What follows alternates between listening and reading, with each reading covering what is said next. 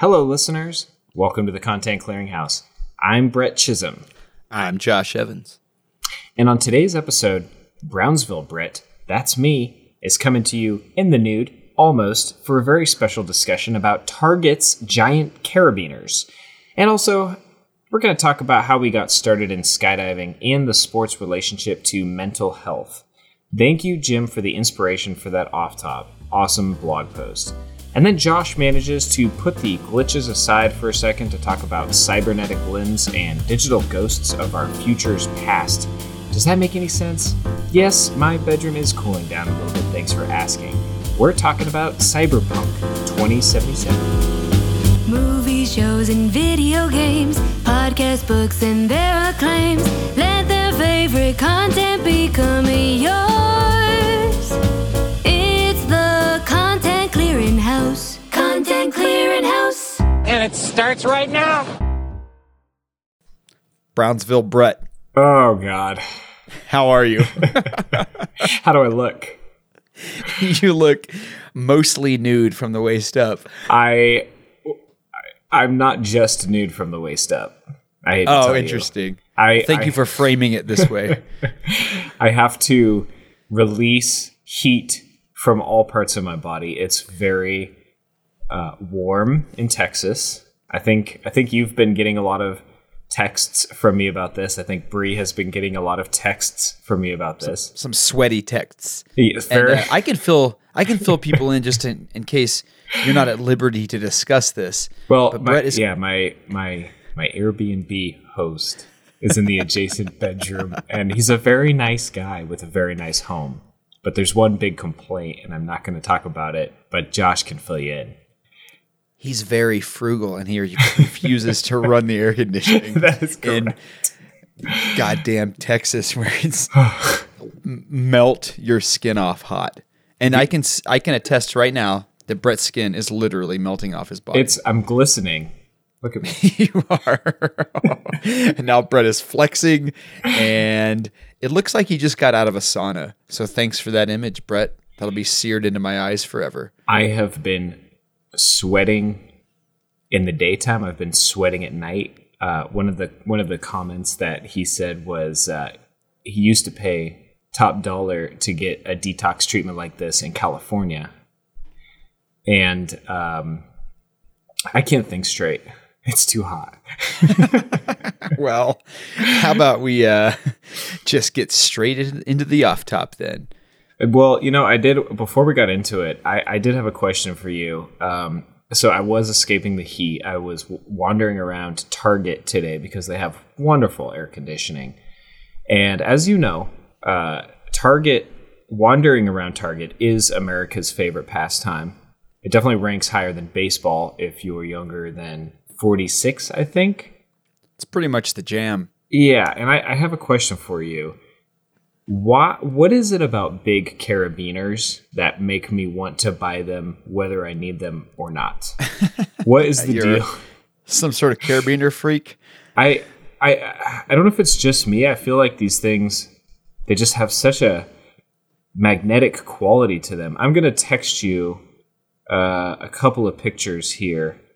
I saw some really okay. So this one, um, okay, it's coming to you. This is for a stroller. I don't have a stroller because I don't have a baby, but I like the look of this carabiner. Sounds like a product I might need. Oh wow, yeah, that is that's bigger than your hand. You know It- what? well, I can Well, I, did totally- I did include my hand for scale, but look at this Yeah. other carabiner. This one I might Oh, just buy God. this. The S beaner. Yeah, that looks like it's uh, two thirds the length of your torso. What would you even? Is this like if you want to, um, if you want to hook your water bottle to like a Mack truck or something? That's what it looks like. My six gallon jug. Yeah, I If you I don't know. I Haul would- around forty-two pounds of water. I, I I wanted to run this by you because I th- I think I'm looking for permission to buy this S beaner. Uh, I don't have a use for it. I just want it. Brett, you're an American. You'll find a use for it. Okay. That is what this country is built it. on consumerism. So you buy that gigantic S beaner. If it was normal size, though, I wouldn't be as interested. I like them huge, or I like them really itty bitty. I can. I know where you're coming from. I can get behind a, a nice carabiner. Here, I'll hold Yeah. up my water bottle right now, shaking it for everyone that's listening uh, through audio format. But I've had this carabiner on my water bottle for I don't know, probably 20 years, and it's like it's like in Hitchhiker's Guide to the Galaxy. Don't forget your towel. I think I feel in our world it's don't forget your carabiner because it really is a multi-tool. You can fasten your water bottle to stuff. You can fasten it to stuff. Yeah. You can fasten it to stuff. It's the ultimate tool. it is. All right. Well, that settles it. Uh, well, next time we record the show, I'll give you a carabiner update.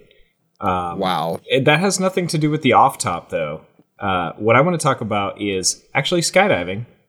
Uh, we are a couple of skydiveologists, and we have a core listenership, I think, of many skydivers, or at least people that are skydive adjacent.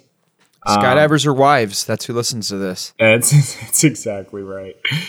So, you know what? What inspired this in in in uh, in particular? I'm so hot. um, I what I wanted to talk about getting how we got our start in the sport and what inspired this. So when I came out to work the last time, I got one jump in before I had to catch a flight out of Montrose. Right, so it's two hours from where the drop zone is in Delta uh, Bree, my wife, needed to just drop me off and get back to Camp V. She had a, a meeting at work in the morning, and I didn't want to have a car sitting at the airport for 20 days that couldn't be put to use. None of this really matters. My point being, somebody that I've been skydiving with for the last year or so at Delta gave me a ride to the airport, and I got to know him a little bit better. His name is Jim Armstrong. Now, he told me about a blog post that he wrote for the blog that my drop zone has. I, this was news to me. I did not know how. Uh, I didn't know. I didn't know Ultimate Skydiving Adventures in Delta even had a blog. Um, but it's it seems really awesome. They have a lot of really cool pieces, but it's all about Jim starting his skydiving journey at 52 years old. And I mean, he he got his start on uh, basically stumbling across a YouTube video, and has, as he describes it, he says that there's just this guy standing on a cliff wearing what looks like a nylon flying squirrel suit, and Classic you know, description of a wingsuit. exactly. And he's thinking, is this guy going to jump? Uh, Jump or jerk off. I have- jump. I have not heard that. Is that a game people It's from play? Point Break. Flip six three. Oh. He'll be so disappointed in you right now. Oh gosh. Um. Well, so of course, you know the uh, the the squirrel jumps, and Jim's response is that he honestly thought it could be CG, uh, which is a, a completely reasonable reaction if you're not familiar with wingsuit base jumping, proxy flying. So he started doing some digging, found out like this is totally a thing, and you kind of get started with skydiving. You have to have a couple hundred skydives before you can start wingsuiting. Um, so he just, you know, eventually that led him to booking a tandem skydive at Ultimate Skydiving Adventures. Um, and he talks a little bit about that experience, but specifically what I want to highlight in this blog post, and I'm going to link it in the show notes. I want everybody to check it out. Is he talks about uh, very candidly his uh, his times with depression and how he's struggled with depression at times since he was 20 years old. Now, mental health is something that's really, really important. You know that I've had my own struggles, my own changes, my own evolutions. It's something that I would really like to contribute to reducing the stigma of it a little bit because I think, you know, we, uh, I think focusing on our physical health and our mental health are both incredibly important things. And Two sides of the same coin. Definitely, absolutely, uh, the mind and the body on that coin. And if it wasn't clear, so Oh, is that what we're talking about? Brett has heat stroke. I'm turning redder as we're talking. This is crazy. So Looks like a beet right now. um, so so Jim, you know what's interesting is how skydiving and the and the name of the article um, is how skydiving changed my life. and he specifically is talking about how skydiving sort of changed his relationship with his existence. I mean, with his actual depression. He, God, I think it does that for everyone. I, you know, it's People um, that do it long enough and survive, I think that's what it does. Once you get past the wow, this is so radical and crazy stage, I think that I mean it has a profound effect on your mind.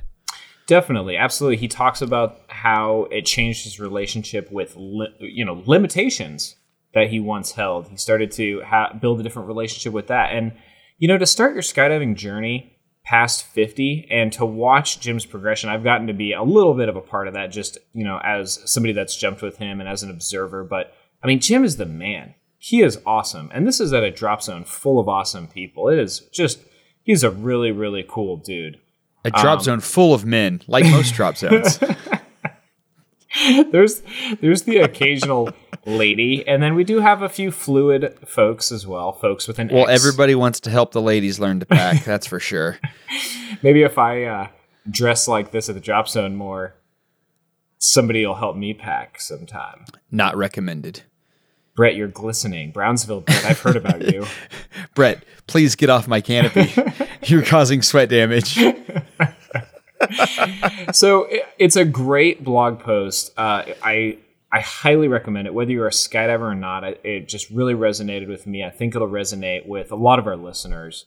Um, I give him mad respect. I want to honor that, and I maybe want to just share a little bit about my skydiving journey. I haven't really, you know, sat down and outlined it much because I wanted to more highlight Jim's incredible article, but you know, this skydiving's been a big part of our relationship. I mean, it's the reason the show exists. It's the reason actually my wife is in my life.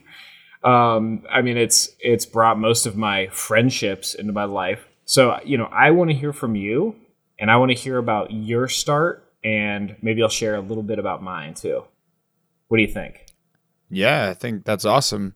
I, I think that skydiving, like you say, it's been such a significant part of my life. And when I look around my room that I'm sitting in, all of this was really brought to me through skydiving because, you know, th- either through working various jobs in skydiving for the last 17 years or like you meeting my wife through skydiving um, my children exist because i started skydiving i'm sure that uh, eventually there would have been if i had had some other life path there might have been some different children but you know isla and violet would not have existed if it hadn't been for skydiving. So i think about like You that butterfly effect a boys lot. named Bert and Ernie, i could have yeah. And if i had been probably would have really bad at decision making oh no. I would have been in the hot box with you right now. All roads Well- lead to Brownsville.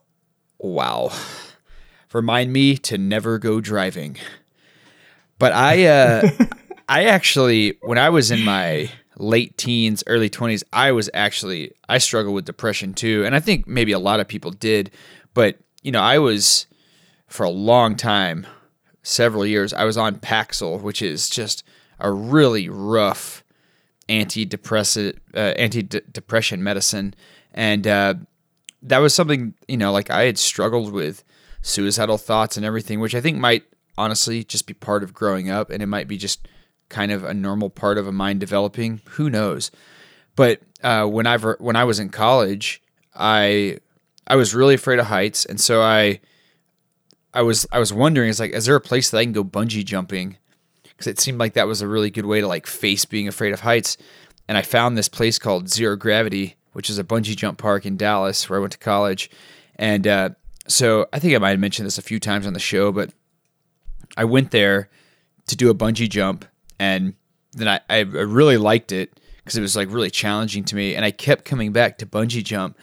And eventually they were like, hey, guy, if you're to keep bungee jumping here, you're to have to work here. And I was like, this seems like this world's strangest job interview, but okay. And then I found out later the reason why was because most of the rides you just stood on the ground and pressed a button but to run the bungee tower you had to run up seven flights of stairs every time so basically running the top of a seven story building and so every time i would go bungee jump i was making these guys you know get a lot of exercise in the texas heat but that job you know like it was full of i guess like you call them thrill seekers and uh, you know, management was a bunch of people that were into this stuff too. And for Christmas bonus, they bought everyone a tandem skydive.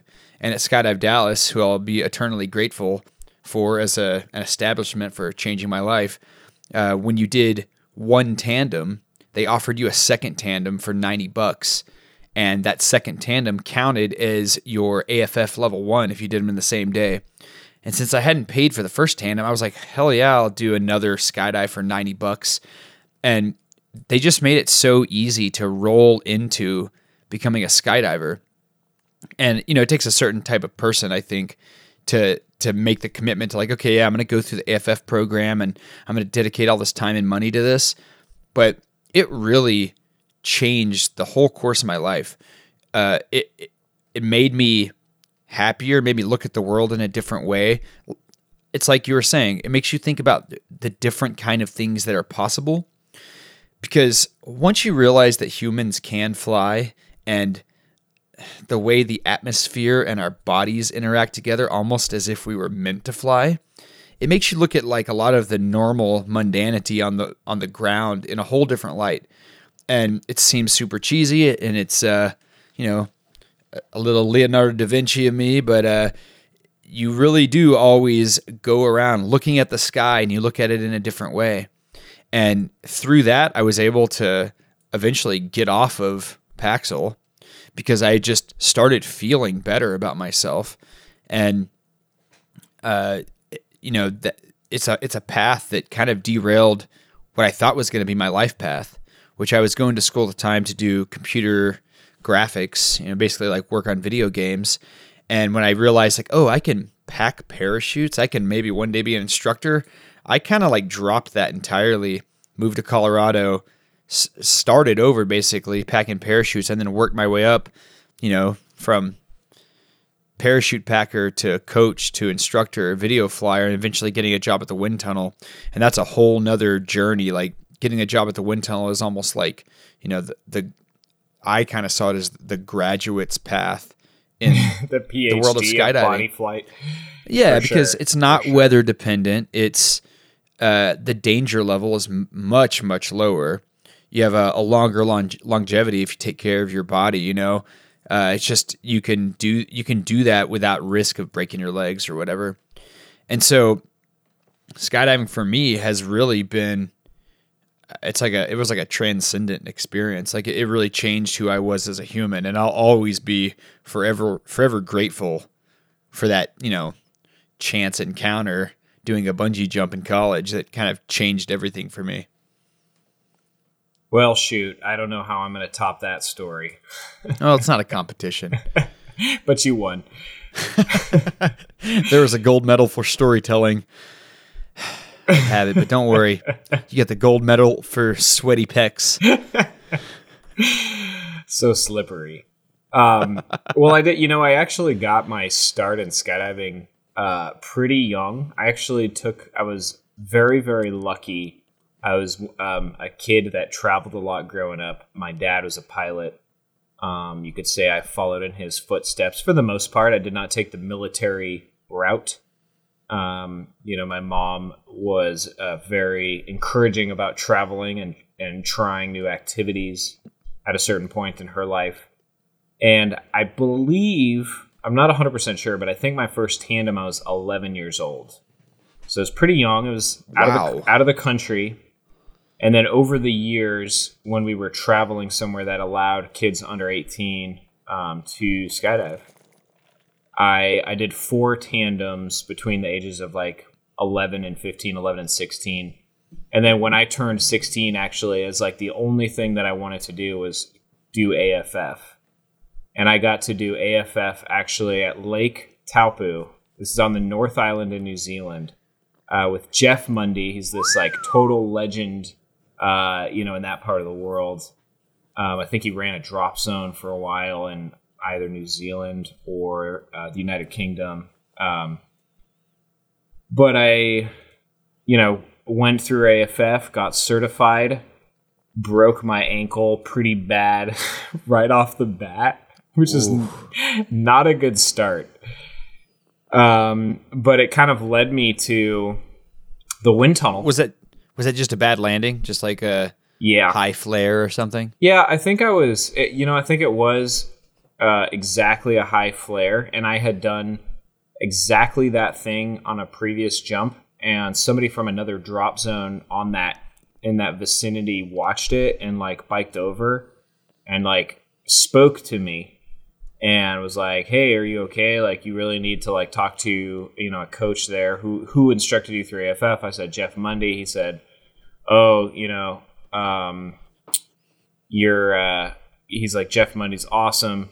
I'm sure he'll take care of you. And it was shortly after that um, when I I was injured. But it's it's interesting looking back on it. It created a lot of like psychological fears with canopy flying. I've always, in my experience, like when I would quit skydiving for a while and then I'd go back and do a recurrency jump, I, I would try to explain, especially after I'd worked at the wind tunnel, I would try to explain that I had experience in free fall and they did not need to really worry about that or train to that. And I had a lot of mental blocks and fears with canopy flying um, that really stemmed from that injury and also just from not being an experienced canopy pilot. Like that little weakness at the beginning just snowballed into me later being a very insecure canopy pilot and trying to cover that up and basically, you know, uh, boost my ego artificially with my flying skills, but just brush under the rug a very important part of skydiving, flying the parachute. most the important part. Yes. and you know it was uh, it took a very very long time it actually took i basically quit skydiving i quit base jumping i sold all my gear i thought that chapter was closed i talked about getting back into it every summer but you know was always traveling or there's always other priorities or i was too busy or whatever the usual excuses are and then, you know, in the last two years when I wasn't able to fly airplanes and I was really trying to bring some, a spark of joy, a spark of happiness back into my life, I just went back to action sports and went back to skydiving and said this was something that really brought me so much joy, some of my best memories, some of my best friends in life. Um, and so I went out to Delta at Ultimate Skydiving Adventures and said the same thing. I walked in and it was the same guys that, you know, us, that were so supportive of Jim Armstrong on his quest and his journey. And I said, "Hey guys, I was a tunnel instructor for like 4 or 5 years. Like you don't have to worry about that really, but I'm afraid of flying parachutes. Like I'm I'm terrified." And Get this guy uh, two instructors. and sure enough, I mean, you know, it's been about a year later, and I mean, it's just like coming back with a totally different attitude. Um, I feel like at 32 now, I'm a lot more teachable. Uh, I'm a lot more humble. I am. Uh, every time I feel like I'm starting to know what I'm doing under canopy, and I'm feeling sort of confident, and I feel like, you know, I'm entering that flow state a couple jumps later, I do something a little stupid or I just misjudge something a little bit. It ends up being a little bit sketchy and it humbles me right back down to yeah. uh, the ground floor. Um, but I mean, learning to fly my canopy is now one of my absolute favorite things about skydiving. It's where I'm like putting in my most effort. It's it's where I'm finding the most joy, and uh, yeah. So I'm just like I'm s- just like Jim. I'm super grateful for the sport, and I'm super grateful for that drop zone in particular, and for any listeners that might have a kid or are a kid. Well, if you're 16 or younger, what the heck are you doing listening to this show? We rated it explicit. This is not for you. but please keep listening. Yeah, we need those. we need those download numbers. Don't listen to your parents. Listen to the Content Clearinghouse. That's right. But the uh, this drop zone in Delta is the only one that I'm aware of in the United States that will uh, legally jump your children below 18, and it is an amazing place with extremely experienced, qualified skydivers and people running it. I love the place. Um, so that's a tangent, but uh, yeah, that's that's what I wanted to get off my bare chest. well, I you're glistening, sweat drenched chest. Well, I can attest um, that your attitude about skydiving has changed a lot since you've come back to the sport because um, I remember in the beginning, it's like you were saying, like how you were using your flying ability to kind of like cover up the parts of your ego where you felt like you were lacking. And I remember having a few talking tos with you. Uh, in one particular instance, we had a uh, we had a, A skydive. talking twos. well, there was one particular instance that has always stuck with me where uh, at break off, like if you're not a skydiver, we typically break off like around 5,000 feet and everyone flattens out and flies away and gets as much horizontal separation as possible. And uh, I remember seeing you break off vertically, flying straight down. I would do it every And- skydive. Every Yes, and single so- skydive. I remember telling you, I was like, hey, Brett, you need to break off horizontally. You need to get away because if one of us has a malfunction and we snivel down into you, you're underneath us, then that's going to cause a big problem for both of us if we collide. And you're like, I like to get vertical separation. And I remember face palming and saying, that's not how it works. Okay, But I've I- noticed since you you've come back, a- like, you were absolutely correct.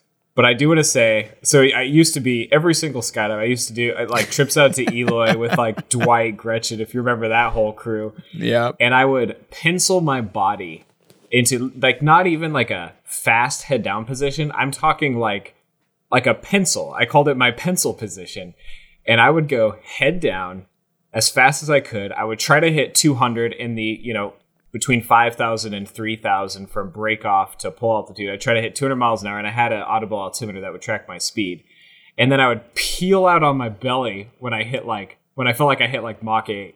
I'd peel out on my belly and then I would sometimes pitch in the track. Maybe not the safest thing, so I'm glad I'm I've grown up a little bit. But it was fun. I have to say it was a great sensation on the body. I can't imagine a 32 year old's spinal discs handling that kind of deployment very well. But That's uh, why I have back problems. it could be. Also, you worked at the wind tunnel for a long time. Yeah, that's but probably that. since you've come back, I've noticed that you're you're a lot of things about you are more grown up, and I think it has a lot to do with what happened to your job. And uh, I just noticed that you're just making more measured long term decisions, which is really what is necessary in skydiving. So there, I've always thought, you know, there are a few different types of people that get into skydiving, and about the most dangerous type is the thrill seeker. I mean, when you first start skydiving, of course, it's all about the thrills because you don't really understand much else. But skydiving is so full of thrills just in its natural state that if you go looking for additional thrills, you put yourself into very dangerous positions. And when anytime someone would tell me like, "Oh, I just like to get radical," I'm like, "All right, well, I like to have at least three groups separating between me and you." Yeah. because that's the kind of person that's not going to be making the best decisions. And I've noticed like since you've been back, it's not about that. You know, it's it's about like the the mental aspect of improving yourself as a human. You know, it's like learning this extremely difficult thing, things that a skill that, you know, by all rights, it doesn't seem like a human should be able to do, but when you get down to it, we're very adept at flying. And now I just see you taking like the long term approach of, of someone that wants to survive and be a skydiver in, you know, 30, 40 years. You see this chest hair? Oh, yeah. It it it shows my my wisdom and maturity. yes. you look like a silverback gorilla, but on the front. Well, I appreciate that input for sure. I just I absolutely love the sport, and it's been such a joy to come back with uh, a totally different approach. But I mean, what I mean, what can you expect from an eighteen year old? Like, uh, it's the mentality certain certainly shifts. Yeah. I would, you know, whenever I uh, started living with you when you were still a young man, I always said, wow, Brett is the, he's the most responsible early 20 something I've ever known. He's the only 20 something that claims me on his taxes. but Dependent. yes, exactly. But sadly, that uh, that kind of responsibility did not translate over into your skydiving. But I'm I'm really happy to see where you are now because now I mean it's like you have you have everything in place to just keep getting better and better, and that's what you want. You want to be able to do that safely. Yeah, yeah, buddy. All right. Well, I can't wait to hear what's on your content circuit. I hope you got some skydiving movies on there. Oh man, Yep. I if I was going over my content circuit from 20 years ago, it'd be full of skydiving movies. yeah, exactly. Um, but as it stands, it's mostly stuff on Prime or books. So uh, actually, there's a really amazing Prime show that uh, I saw it as an ad. Like usually, I skip the ads at the beginning of whatever I'm watching, but I watched this because it said the most violent television show ever made, and I was like, wow, that sounds like it was made for Josh Evans. But it's called Gangs of London, and it's uh, I think it's 10, 10 episodes, and it's about there's like this uh, this gang kingpin that gets killed, and it opens up this uh, this power vacuum in London, and all these different uh, leaders in the underworld are all vying for position, and there are some amazing fight scenes. The story is great. It's kind of like a undercover police procedural meets crazy violent action show. And uh yeah it, it just takes a lot of awesome twists and turns. And once i started i really couldn't put it down. And that has not been my experience for a lot of prime originals. So i can proudly put the cch stamp of approval on gangs of london. If you have prime you should definitely be watching this show if you're into hyperviolence. Hyperviolence. Wow, indeed that's a couple steps above ultraviolence. it is it's the best Wow. oh God. well, um, do you have anything else on your content circuit? Because I got this. I got a long list, and I'm just waiting for you to ask. get to it man It's let's like hear it It's like what do you call those? Uh, like a king king's announcement. You'd unfurl the A scroll. Hey a Brett, what's on your content circuit scroll? exactly. So, um, you know, we had a little hiatus from the show, and uh, this is not one of those times on the show where I just don't have anything on my content circuit because I'm flying too much or I'm too busy. You see, I drove to Texas. That's a long drive. And I'm sitting reserve. So I've done a little bit of flying, but I've also done a lot of sitting so on the drive to Texas, uh, I finally listened to the Christopher Mellon interview on the Joe Rogan Experience. He's um, on a, I'm going to get this wrong. I think he's on the Intelligence Committee, uh, Senate Intelligence Committee. Does that sound right? I'm going to go with that. Sounds right to me. Uh, so this was actually recommended by uh, a mutual friend of ours that has a little inside perspective on the UAP phenomena. Um, so it's the Joe Rogan Experience podcast number 1645. I highly check uh, recommend people check it out for anybody that is interested in the subject matter. I followed that up with a podcast episode, Are We Alone in the Universe, with Neil deGrasse Tyson. It's a Sam Harris episode where he interviews NDT, and I did not like that. I think Neil deGrasse Tyson is wrong, and I was super bummed on it. It's a bold Uh, stance. I don't think so in this case. I think I think people that have looked into the UAP UFO stuff at all will agree with me on that. Um, I started the Black Death series on last podcast on the left. Well, what did you find? Uh, what, what did you think that uh, Neil deGrasse Tyson was wrong about? I think that's an important thing to touch on.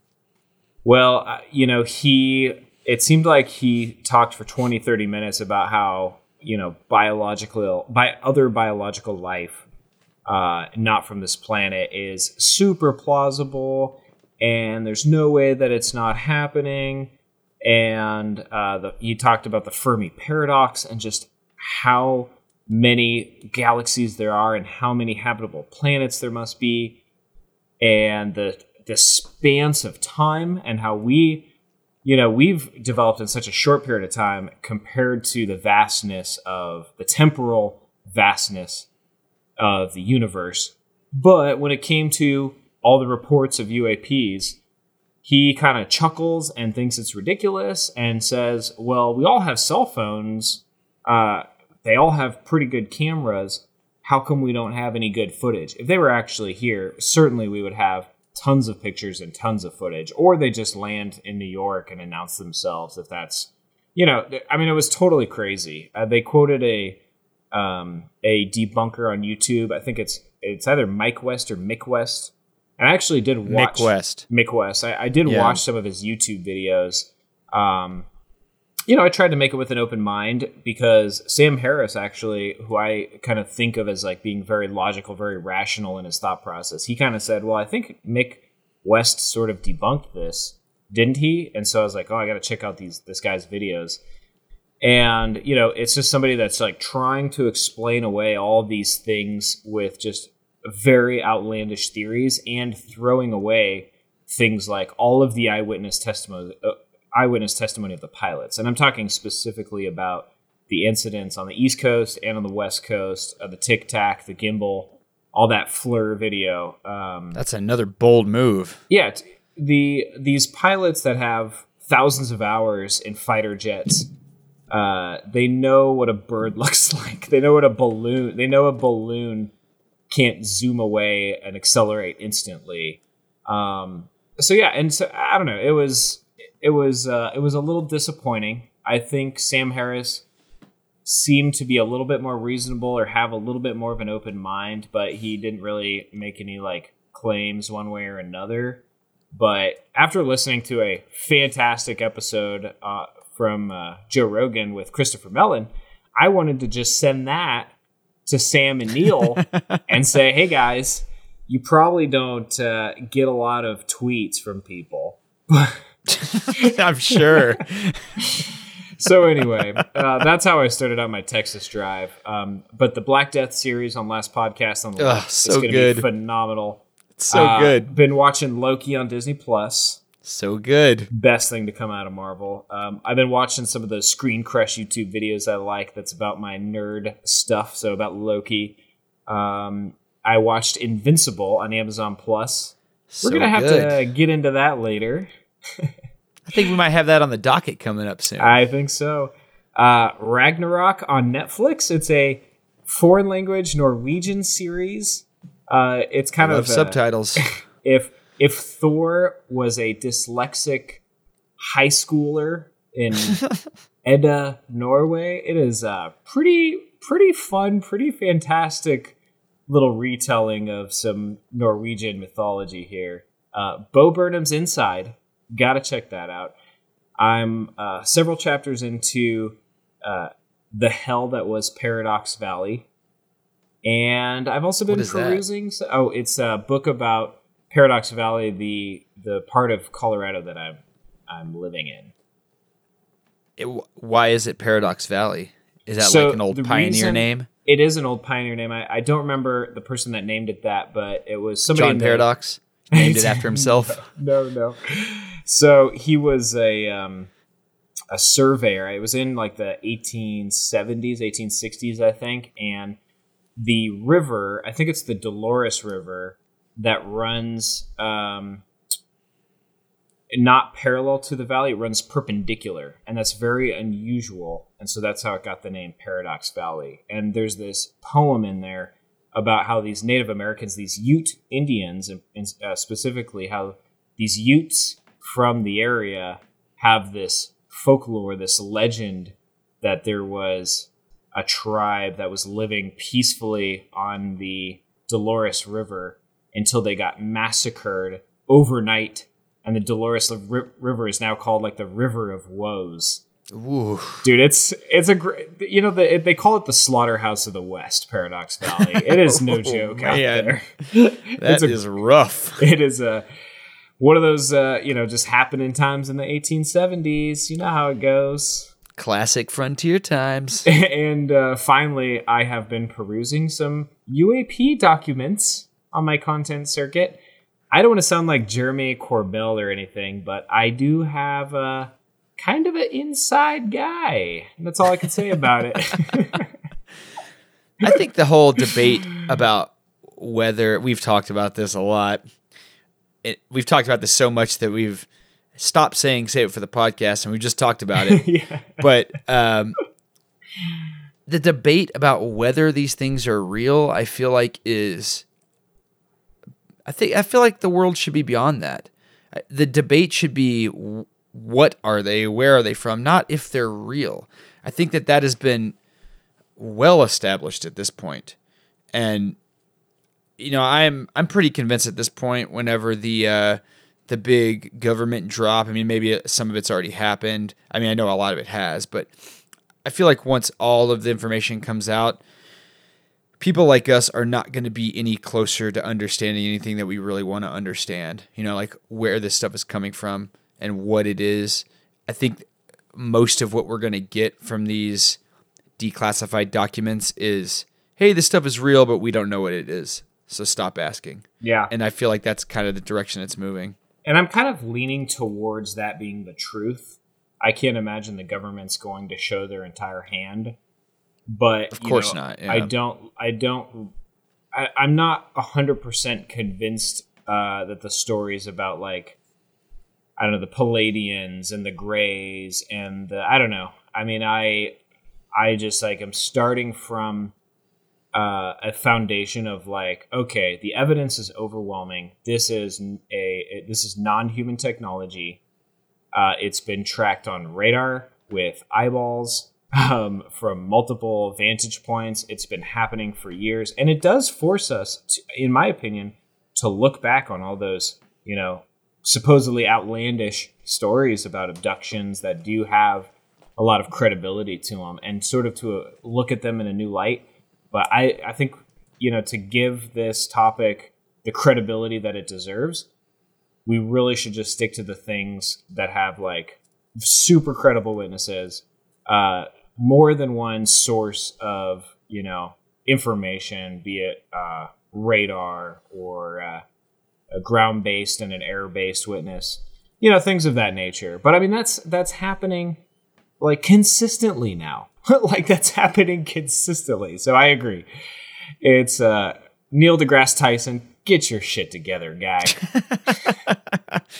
Well, speaking of having their shit together, I have uh, one more thing on the content circuit. Nice. I got a, a message here from Drano on Discord, and uh, he said, I wanted to read this before we go to break, but he said, uh, Josh's vomit comet honeymoon story was all tragedy and no triumph. That's a great reference. And he said it was super nice to hear some content related to musical artists. So he really liked the uh, OK Go episode. So maybe that's something we need to be on the lookout in the future for more musical acts that may fit the bill, something that we cover on this show. Ooh, I am an Andrew Lloyd Webber fan. I can't wait to talk about cats. Ooh. oh, no. All right, let's take a quick break, and then when we get back, the fully clothed Josh Evans is going to get into some content. Ooh, content. What are some assumptions people make about you? What do they assume about you because of your profession, appearance, hobbies, or tastes? And how many of those assumptions are actually wrong? My name is Dave Kimball, and I'm the host of the Don't Assume podcast, a weekly show where my friends and I lay out all of our assumptions about one topic a week and invite in guest experts to validate or refute those assumptions. So if you want to check your own assumptions about doctors, racial division, skydiving, guns, flight attendants, or any number of other topics, come check us out at, at Don't Assume Podcast on Instagram and Facebook, and find the Don't Assume Podcast on Apple Podcasts, Stitcher, Spotify, or anywhere else you like to listen. The Don't Assume Podcast is streaming now. Cause you know what assuming makes out of you and me. Yeah, you know what assuming makes out of you and me. Clear it out. Okay, welcome back to the Content Clearinghouse. Josh, I can't wait to hear what you've got for us today. Well, put your listening shirt on, Brett. so today, I'm going to talk about a game. And if you've ever heard anything about this game, it's probably been bad. This game has Oh. really bad reviews, had a horrible launch, bad sales. It's just bad. It sounds promising.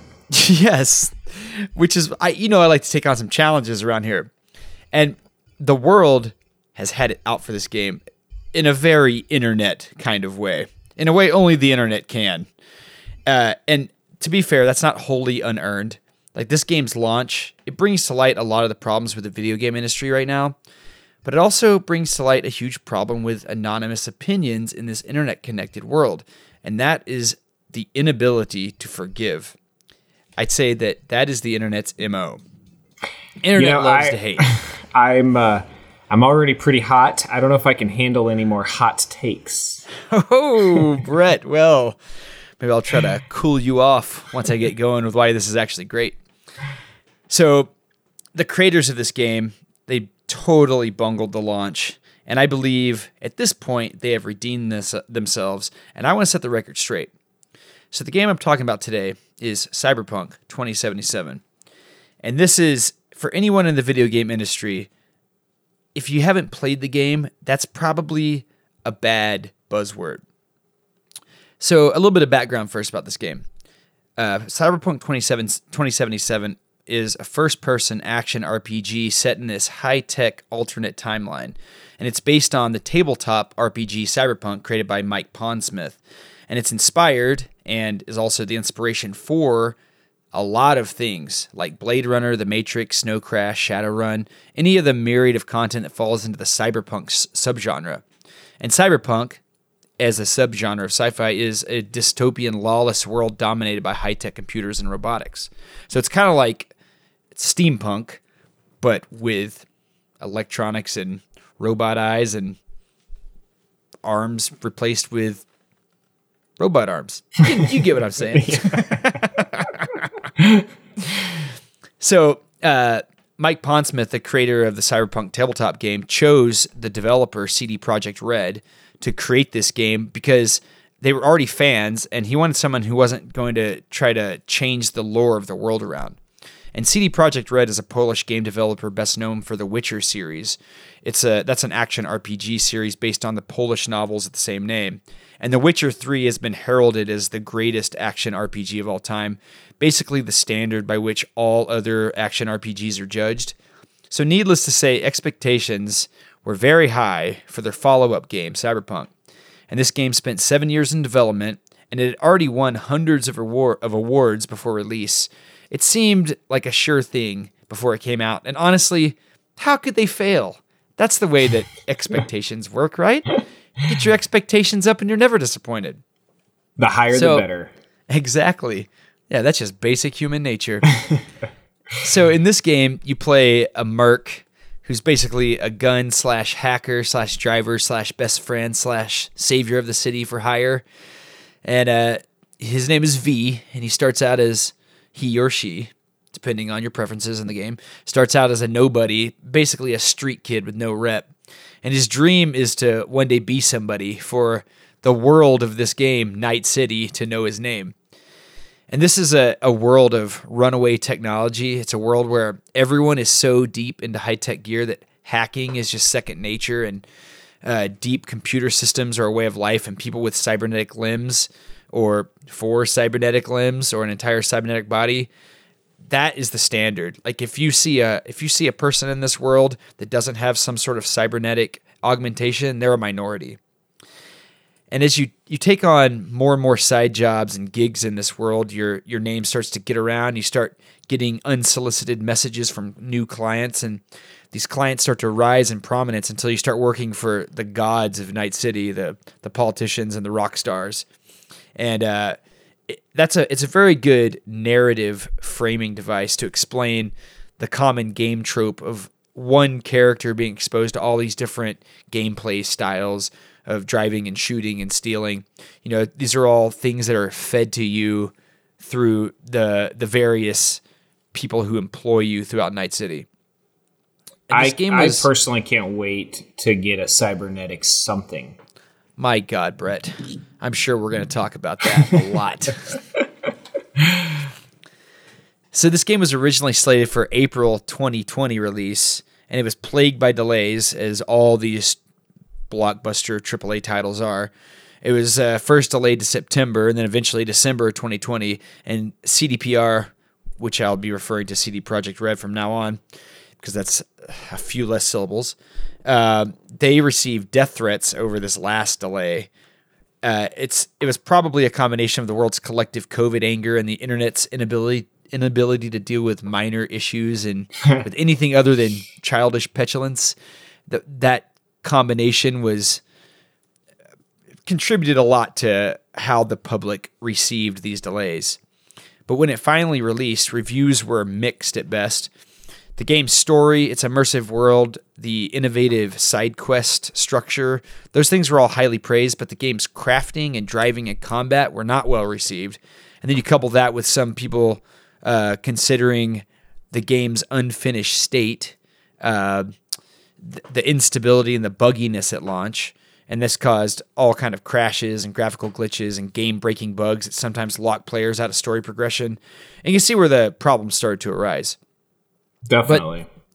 this game was it was promoted as being a last gen game playable on the Xbox One and PS4 with updated graphics for the new consoles or if you played like on a high end PC. But in reality, it was way too complex for the old consoles. So they could barely display the layered, detailed world. The NPCs would appear as these blocky, textureless messes. The game would freeze up constantly. And this eventually resulted in CDPR having a class action lawsuit involving hundreds of thousands of people who purchased the game for last gen consoles, and CDPR removing it from the PlayStation Network store completely.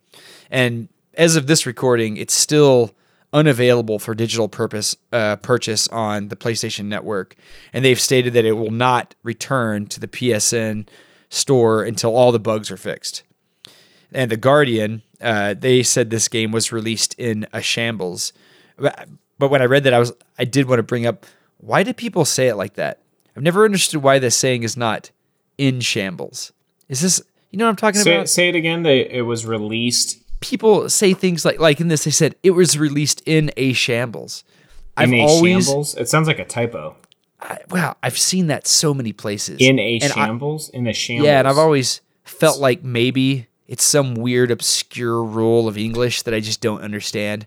I, I would have. Anyways. I would have guessed it's in shambles. Maybe it's just an idiomatic expression, Yeah, that's what that must be or what like it is. you know, some kind of like more. Um, I don't know, more like. I, I'm not sure. That's Some stupid old English thing. Yeah, But regardless, CDPR definitely shot themselves in the foot by overhyping this game. And you combine that with everyone's expectations based on their previous games, and you had a recipe for one of the greatest game controversies of this decade. And this brings up a huge problem with game releases these days. So developers these days have such huge ambitions, such huge teams and budgets that it seems like they can really barely keep up. Like games are regularly released with day one patches, which are these huge files have to be downloaded before the game can even be played. And this happens because developers are under such monumental pressure to get the games out the door on time that they release them in this unfinished state on the disk, and then they crunch all the way through the manufacturing and shipping process to get the final files out that will allow the unfinished game on the disk to be playable. And as you can imagine, consumers hate this. People don't want to buy something that doesn't work and then have to spend several hours downloading another 20 to 30 gigabytes of data on day one just to play it.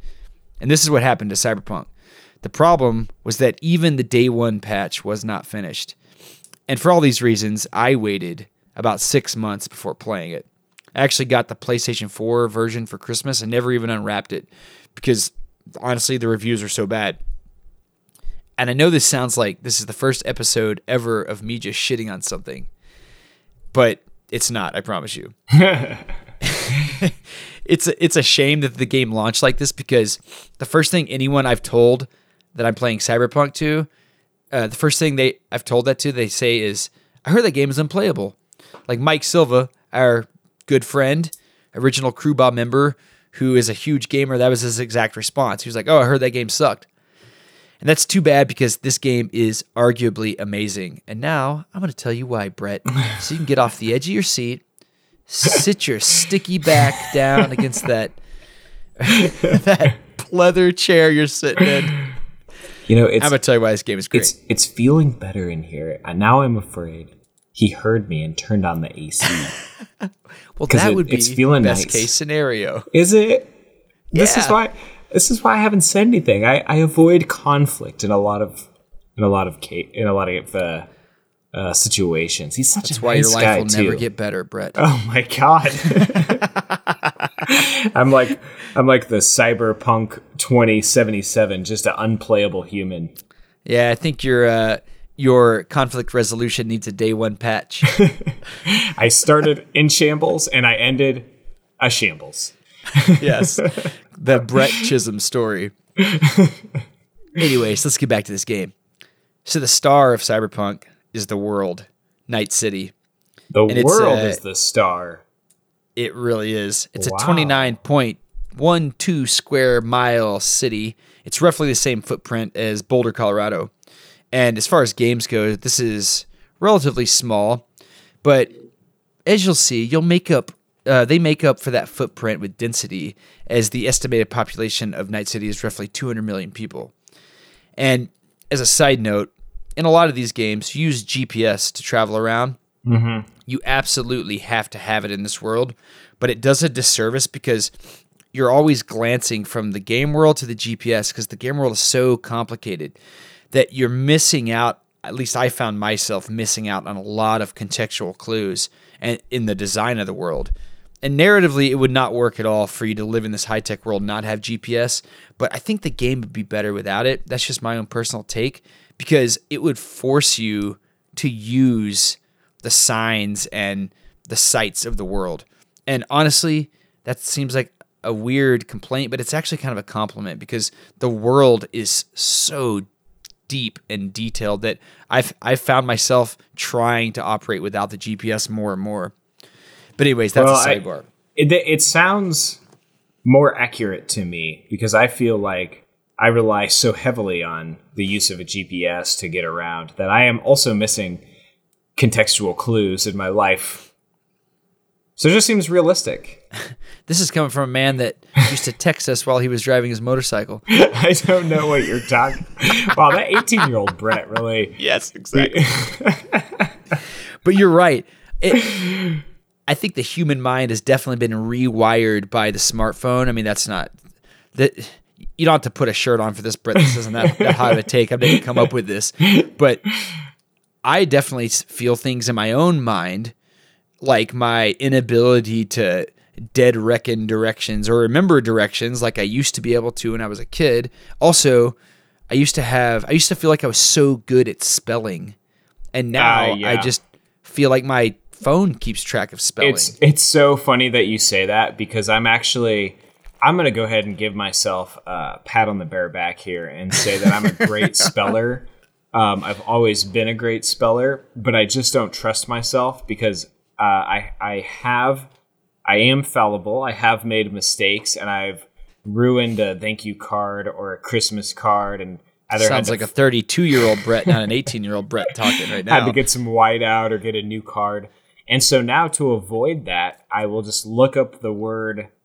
Uh, you know, I'll type it into the the Safari browser into Google on my phone, and you know, ninety six percent of the time I was going to spell it correctly, but I just don't trust myself anymore. And so recently, just today, I was writing something and I was like, you know, how do I spell this word? And I told myself, just just trust yourself, Brett. You know how to spell this word for God's sakes. It's the over you reliance. earned it. Yeah, so that's an uh, that's uh, it. Really does come out. It's like directions and spelling for sure. When the- you uh the obvious when you would white out something on a. Christmas card, you're like, I'll just make this look like it's a snow scene, like I did this on purpose. yeah, I, you can you can turn anything into a snowman or a Santa face. Happy summer! Why is there a snow scene on this summer card? yeah. There's there's a great Mitch Hedberg joke about uh, uh, I don't remember the word that he misspells, but he's uh, he's uh, says something about uh, uh, it's a steamboat joke. I don't I don't remember the joke. Gosh darn it. You sound like a grandma right now. Those Mitch Hedberg jokes were so My- funny. Just imagine. My favorite Mitch Hedberg joke is if you want to talk to me after the show, I'll be fucking surprised. I drew a picture of an audience enjoying the show more on the back of my eyelids. oh gosh. Ah, I rarely drive Hedberg steamboat- joke hour. I rarely drive steamboats, Dad. Something like that. If you're a Mitch Hedberg uh, fan, please find us on Instagram at the Content Clearinghouse or email us at contentclearinghouse at gmail.com and tell us what the hell we're missing here because it's a great joke and we're blowing it. Good plug. Now we don't have to do that at the end. Perfect. All right, let's get back to this game. So, like I was saying, the star of this game is the world. And they did not design a 2D world with some pop out features. They built this layered, contextual world. It's dense to the point of confusion, but thoughtful enough that everything has a purpose. So, every advertisement, every name on a building, every storefront is something real in the world, it has a backstory, and it's connected to every other thing. And at street level, the sun and sometimes even the weather is blotted out and it's replaced by the facades of the lowest level of these mega buildings and the haphazard cross uh, pat, crisscross pattern of the impossible to comprehend highway systems. And then the higher you go, the more connection you get to the outside world.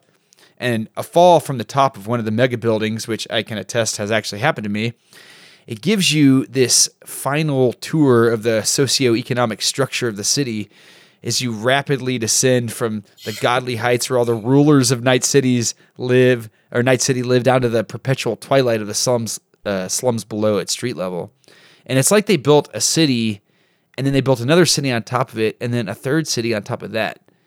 And it it's just like such a marvel to behold that I've actually stopped using my car a lot of times and just walking because everywhere you go, you'll find some kind of weird alley or offshoot or like just a, a small storefront or underneath the overhang of a mega building, you'll find like an entire market stuff you miss if you're just walking around or just driving.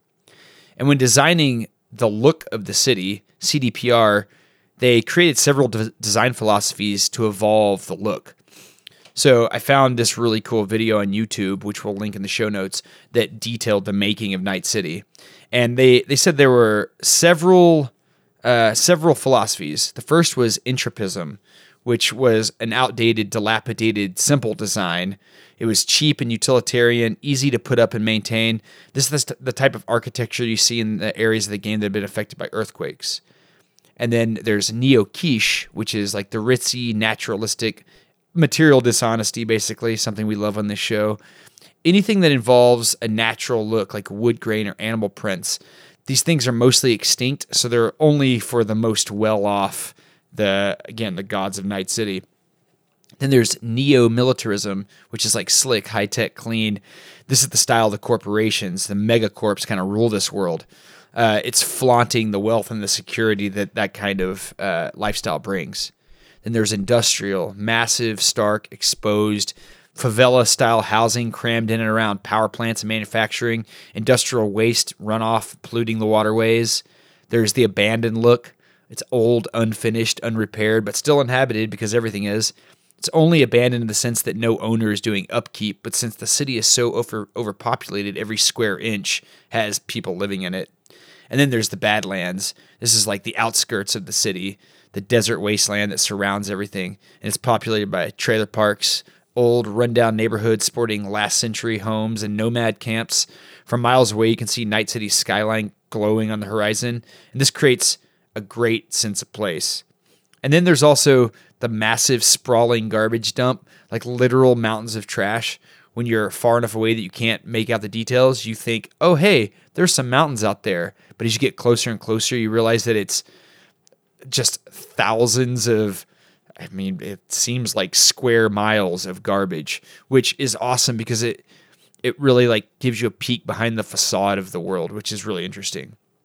You know, when, when you were first describing the uh, socioeconomic uh, status differences uh, as, in relation to like these mega skyscrapers, at first I thought of Dredd in your excellent episode about Dredd but then It's total cyberpunk. then I uh, my mind went to altered carbon because they Total cyberpunk. They they literally had like the upper echelon of society living at the tippy tops of these skyscrapers that were literally above the pollution layers, and then there's like the slums and the favelas at the ground floor, and uh, it's a great storytelling device. I mean, it's so it's so literal and it's it's just like applicable. Or I don't know it's just a it's an accurate representation I guess.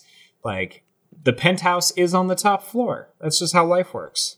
And I think it's a very uh I think it's a very realistic idea of what the world could be like with the kind of like runaway commercialism and like the the way that our even our governments look out for the corporations in this world. Like uh, you know covid brought that to light with you know the stimulus packages and how so many billions of dollars went to you know make sure the corporations didn't fail. And then you know the people on the street got 1200 bucks. So here you go. This might cover your rent from 3 months ago. Wait, are that's, you uh, are you saying the big companies that donate millions of dollars to politicians are getting some sort of unfair benefit by these Towel your back off. Brett. Here comes another hot take. I, I mean, it's it's a very realistic outlook. The only thing that's different about you know what our world could potentially be in hundred years from a game like this or something like Dredd is, you know, in in this case, the cybernetic limbs and b- computers in everyone's brain, and who knows if that's even that far out of the realm of possibility. Oh, You know, it's, that's- it is. I you were the one on the landmine episode that's you know talked about these advancements in prosthetics. Um, I mean, it's right around the corner, buddy. It really is. And this, I mean, this game really brings to light a lot of uh, a lot of the scary ideas of what it would be like to have a chip in your brain. Yeah. Because Yikes. this is uh, so there's a main storyline in this game. It sees you getting the digital ghost of this rock star named Johnny Silverhand, played by Keanu Reeves. Shout out Flip Six Three Hole. Uh, he's the guitarist for this band Samurai, and he gets uploaded into your brain through a series of events I won't spoil here.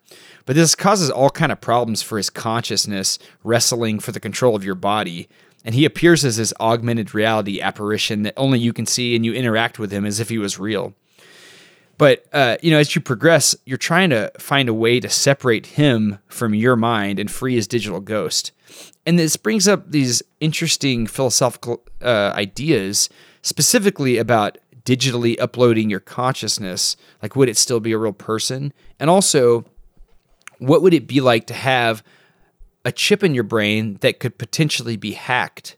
A big part of this game is you have these things called quick hacks where you can upload viruses and demons into other characters' Oh, bodies God. and upload cause demons? That sounds horrifying.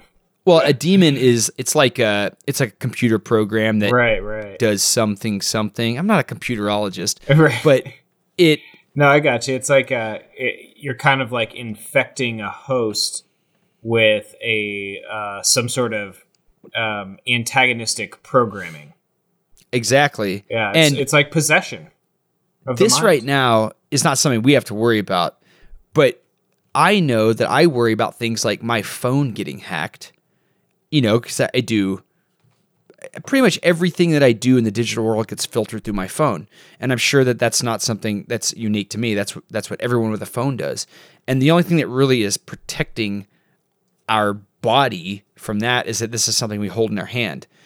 But when it becomes consumery consumerarily viable, is that a word? I don't know. I'm not a Yeah, either. sure. But mm-hmm. when it comes becomes viable for you know, it, it it's easy for us to go out and get a chip implanted. That it's going to open up all kind of problems in this world. And I don't know that I would ever feel in this lifetime, knowing what I know about computers, safe, no matter what the advertising material says, that that kind of technology would be unhackable. Well, I, I don't think your fears are outlandish. I don't think they're unfounded. But I do think it doesn't take a chip to be hackable. I think that these uh, digital algorithms, these, you know, Instagram, it knows that I want a new bathing suit. And it has been pushing bathing suit ads on me like crazy. And guess what? I bought one. I bought one, Josh. I like we are hackable already Oh, just yeah. as biological entities. So uh, it's already happening. Sans chip. But imagine when you have not only the social engineering aspect and the behavioral modification through uh, through clicks, but also the ability for like your cybernetic limb to stop functioning or to function on its own. or like in this game where you can cause every bit of cyberware in a person's body to malfunction and essentially like shuts down their internal organs. It turns their brain off. Their eyes don't work anymore. Like these are the kind of scary things that would happen in a world like this. And to me that has to also be offset against how badly i want an augmented reality overlay in my life. Or Like I- if uh, if if you think that your brain chip interface could get hacked to make you uh, shut down limbs or like move in certain ways, couldn't you also upload kung fu like Neo in the Matrix, or maybe learn how to do high level dynamic flying or or mixed formation skydiving with just the tap of a button? Yeah, and that's why this is so fascinating because I think that you would have to weigh all of those awesome things that could basically turn you into a superhero against the moment to moment stress that somebody's going to hack in and steal your identity or make your eyes stop working or upload some other consciousness into your brain like those are those are really crazy possibilities but Yeah. I, I feel like even having those fears i would still be tempted to be like oh yeah i'll get some new augmented reality eyes that's something that i've always wanted to see it's it seems like it's worth the risk Sign me and up. that's a that's a that's a really interesting dichotomy that I think we may be seeing this type of thing in our lifetime. Like, I I think about people that Uh-huh. you know grew up in or were born in the early 1900s, like people that lived to be 100 years old and they saw they saw you know the invention of the automobile. They saw world war one and two happen all the technological advances that brought all the way through the digital age. You couldn't even fathom or imagine what the world was going to be you know at the end of your lifetime. And to us the life we're living right now it seems so normal that oh yeah we went from having 75 ohm twin flat lead connectors in the back of our tv to everything being dis- uh, delivered wirelessly over the air. Oh yeah that seems normal. But it's just because we've lived it moment to moment. And then when we're in our 90s it's it's going to be a completely different world that we can't i mean without being a futurologist you can't even conceptualize some of the things that are going to happen My, i think my- it's exciting and scary it is exciting and it is also very scary. Um, you know, the the the rate of change is uh, exponentially increasing. Change is happening faster and faster, but the one example I like to think about in terms of like somebody being, you know, seeing uh, the telegram and two world wars, like I think of the airplane, man. 1903. That's when the Wright brothers flew the first powered airplane. 1969, we were on the moon. You could remember both of those events uh, in a lifetime. Uh, Like that, and people did. People saw the Wright brothers fly an airplane and then saw people walk on the moon. Space it with their space age technology that I know you love. that's what war is good for Definitely. So, the colder the were- better with the Yes, wars. exactly. That's where some good shit comes from. So you were talking about uploading things into your body, becoming a superhero. I kind of fell into this superhero game that I created. This is what I love about Oh, I, action RPGs. I love when you invent games within games. This was Well, GTA 4 for the listeners. Was it GTA 4 that we played? po- We probably. we never played the campaign. Josh and I probably logged hundreds of hours on this video game together, and it was games that Josh invented of just That's what's using great about the sandbox open, games. the open world format of the game, and just inventing new missions and new games. And it was honestly the best video game I've ever played. Was the game that Josh invented. Well, you'll love this. So, as my character became more powerful through a mix of cybernetic enhancements, high power iconic weaponry, and a vault of unique offensive hacks, I literally became a superhero who I called the Red Samurai because I had collected Johnny Silverhand's iconic clothing set, his jacket, his shirt, his pants, all emblazoned with a samurai logo. Samurai was his band. and I bought this red tactical samurai helmet and mask. And then I used I was using this murdered out Lamborghini style supercar that I found in a cave, along with this journal written by someone calling themselves Merkman, which was like a clear Batman reference. So I applied cyberware that turned all my weapons non-lethal, and then I systematically started clearing the map of crime. So it, if I'd be driving to a mission and a crime would pop up, I would Uh, hit the brakes and I'd be like, "All right, time to deploy the red samurai." And if if I was doing like a, a, a talkie mission, I'd have the helmet off. But I was like, "I'm gonna go fight some crime." I put the helmet on so nobody knew who I was, and I used these high level cyberware hacks to disable movement, short circuit, or system reset large group of enemies. I would set off these chain of hacks that hit all simultaneously because they're all slightly time delayed. So you could like load up your longer delayed hacks first. And then when you run through like three or four of them, you load up a short one at the end, and then they would all hit, and the, like the whole group of enemies would fall over. And a- as that would happen, it would cause this mass panic. And then I would work my way in, picking off the enemies one by one, starting at a distance with sniper rifles, and then working up till I was engaging in hand to hand fighting. And once the cybernetic superhero smoke cleared, I'd be long gone, cruising towards the next crime in my electronic Batmobile. I, And it was I, I think that this is tangible proof that uh, Cyberpunk 2077, if you have a problem with it, you're the problem, not the game. You have to think more You're like Josh to not play this. playing it right. That sounds Like, amazing. it's one of the coolest things about role playing experiences.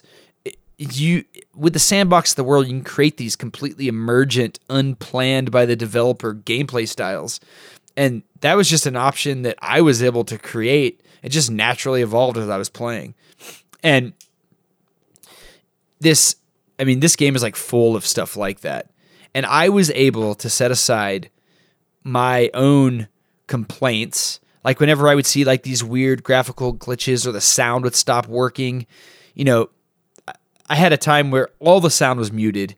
It was only playing through one speaker and it sounded like it was like a thousand miles away.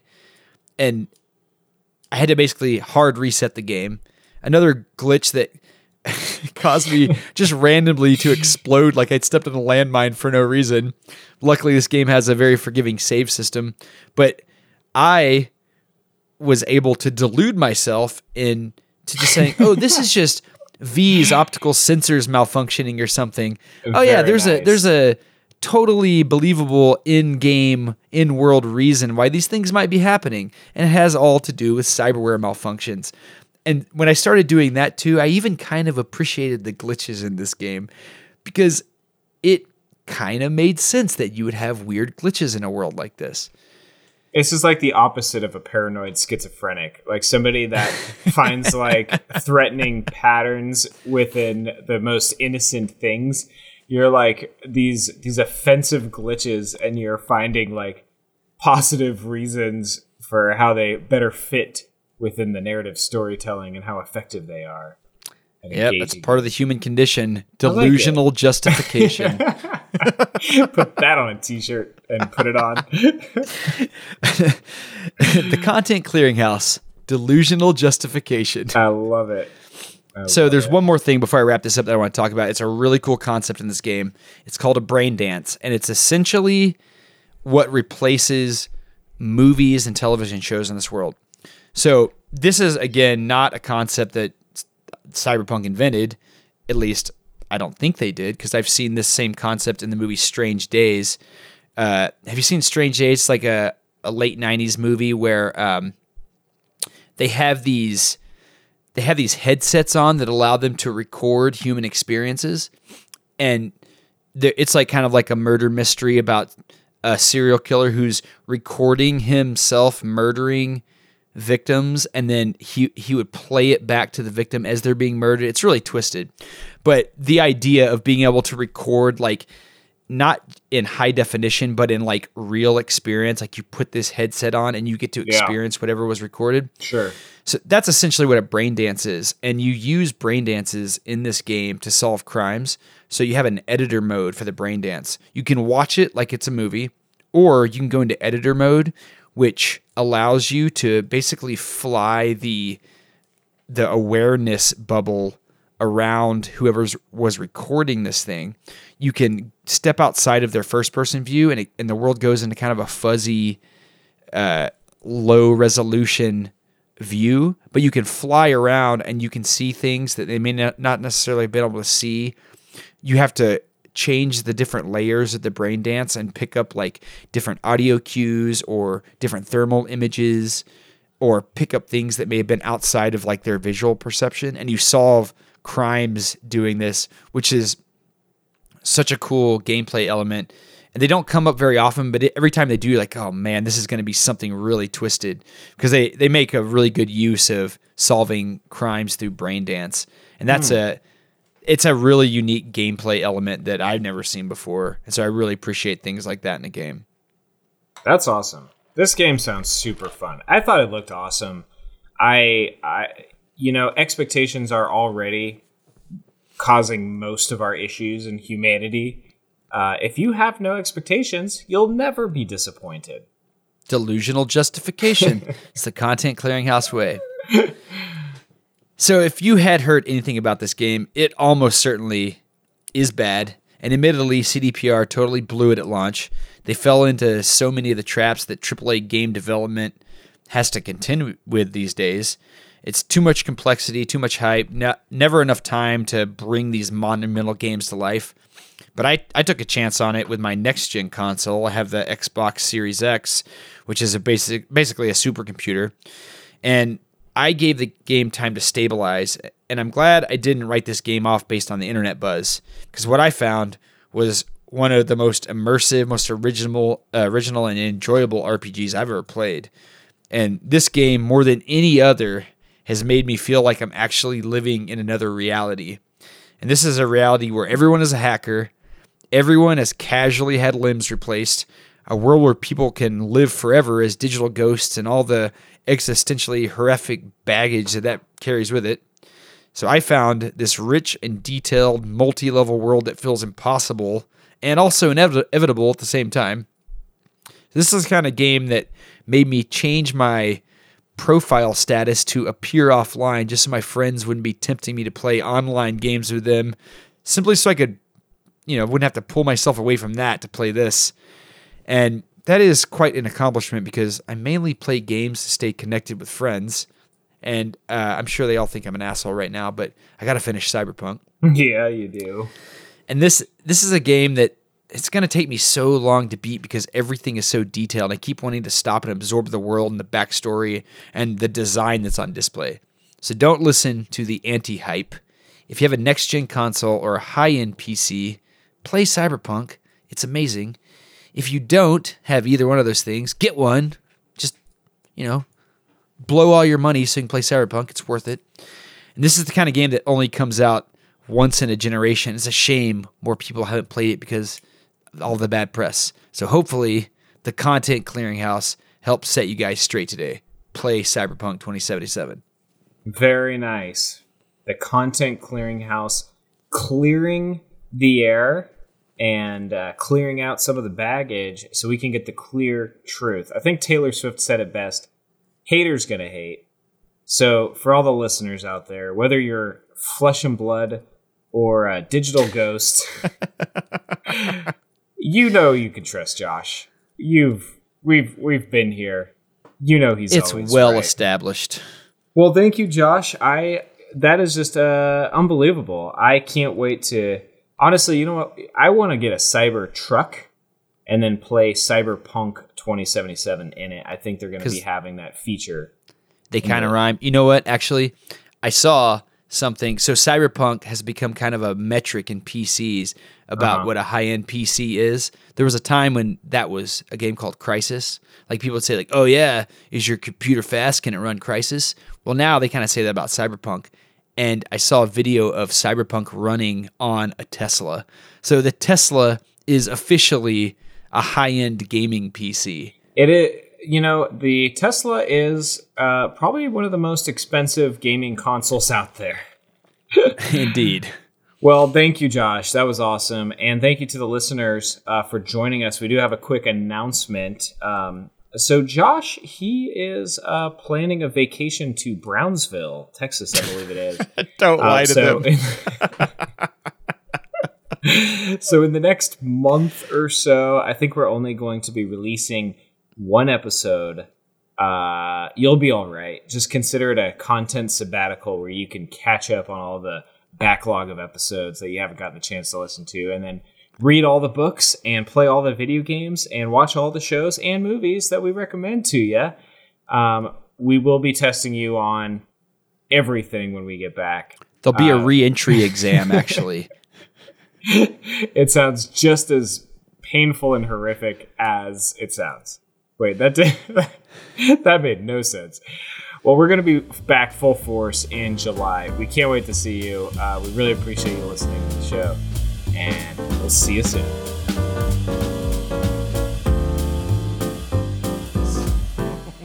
when we were done recording, Brett was like, "Oh, I gotta stretch," and when he stood up, he just put his his boxer brief clad waist section right in the camera view. He was not kidding.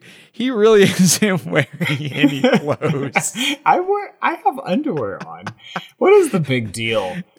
This, Nothing. This, this Puritan society is. Well, speaking of Puritan, I remember one time when we lived together and it was hot as balls in your house, and I was sitting around in a living room just in uh, swim trunks, and I remember you were very offended. So, Brett, I am glad to see that in your old age, you've become less puritanical I- and I- more embracing of using your skin as an atmospheric interface device. Absolutely. Um, I it's one of my favorite pictures of you is you smoking hookah with like a headset on playing Xbox on the couch. I don't know. Yeah, I don't know why I was offended by that. The the human body, even mine in this sort of uh, offensive, disgusting form, it's still somehow a beautiful meat bag. Flower. Yeah. Why no, is your why is your podcast setup so weird just because it's hot? Uh, so there's a, and okay, keep in mind, I this is a absolutely beautiful house. The host is wonderful. He is a fantastic guy. The walls are sweating.